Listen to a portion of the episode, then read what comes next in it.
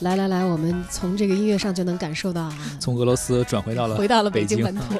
来 了解一个曲艺方面的消息，情景曲艺北平茶园，这个园呀，不是那个咱们常说喝茶那茶园那个园啊，是缘分的缘。北平茶园近日登台了中国评剧院的小剧场，该剧由李伟健领衔，主创团队呢多为北京的土著，试图通过嬉笑怒骂探讨小吃、四合院、长城、故宫等等符号之外的北京精神的内涵。北京人骨子里的精气神儿到底是什么呢？是顺境当中的知足常乐，也是逆境当中的这个豁达和自嘲啊！当然，这个大家也都知道，咱们有这个北京精神的说法，对，在民间也有一个这个笑戏仿版的这个北京那个叫叫精气神儿，就是另外一种，就是带着儿化音的那个 呃精气神儿，像什么局气啊、有里有面儿啊，这都是北京的精气神儿。嗯，是。而这个北平茶园的故事设定在清末至新中国成立之前。呃，以系列的京味儿情景曲艺的方式进行展现，这是它的表达的一个形式啊。而剧中，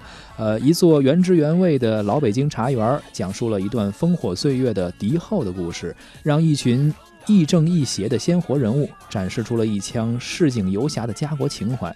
观众呢，也是京味情景曲艺参与者和亲历者啊，置身几十年前的北平茶园，体味着当时烽火的岁月，与掌柜李伟健以及说书人、跑堂的买菜人，还有江湖艺人，包括保长啊、巡查一起喝茶聊天儿。以敌伪眼呃，在敌伪的眼皮底下，与地下的交通员一起完成情报传递的任务，用互动的体验让观众啊能够身临其其中啊，也是参与到这个节目中来，感受一下呢文化氛围，用京腔京韵展现北京人的精气神儿。老北京的叫卖声呢，在北平茶园里头也是此起彼伏的。李伟健身着一身灰色的长衫，绣面高碗，带着伙计忙前忙后招呼茶客，颇有一点这个茶馆当中王掌柜的做派啊。嗯，观。众们呢，品着团花盖碗里的茉莉花茶，恍惚回到了老北平。而李伟健也表示，北平茶园想的就是要用京腔京韵讲北京故事，展现真正的北京的精气神儿，为北京古老的曲艺做一些崭新的尝试。是天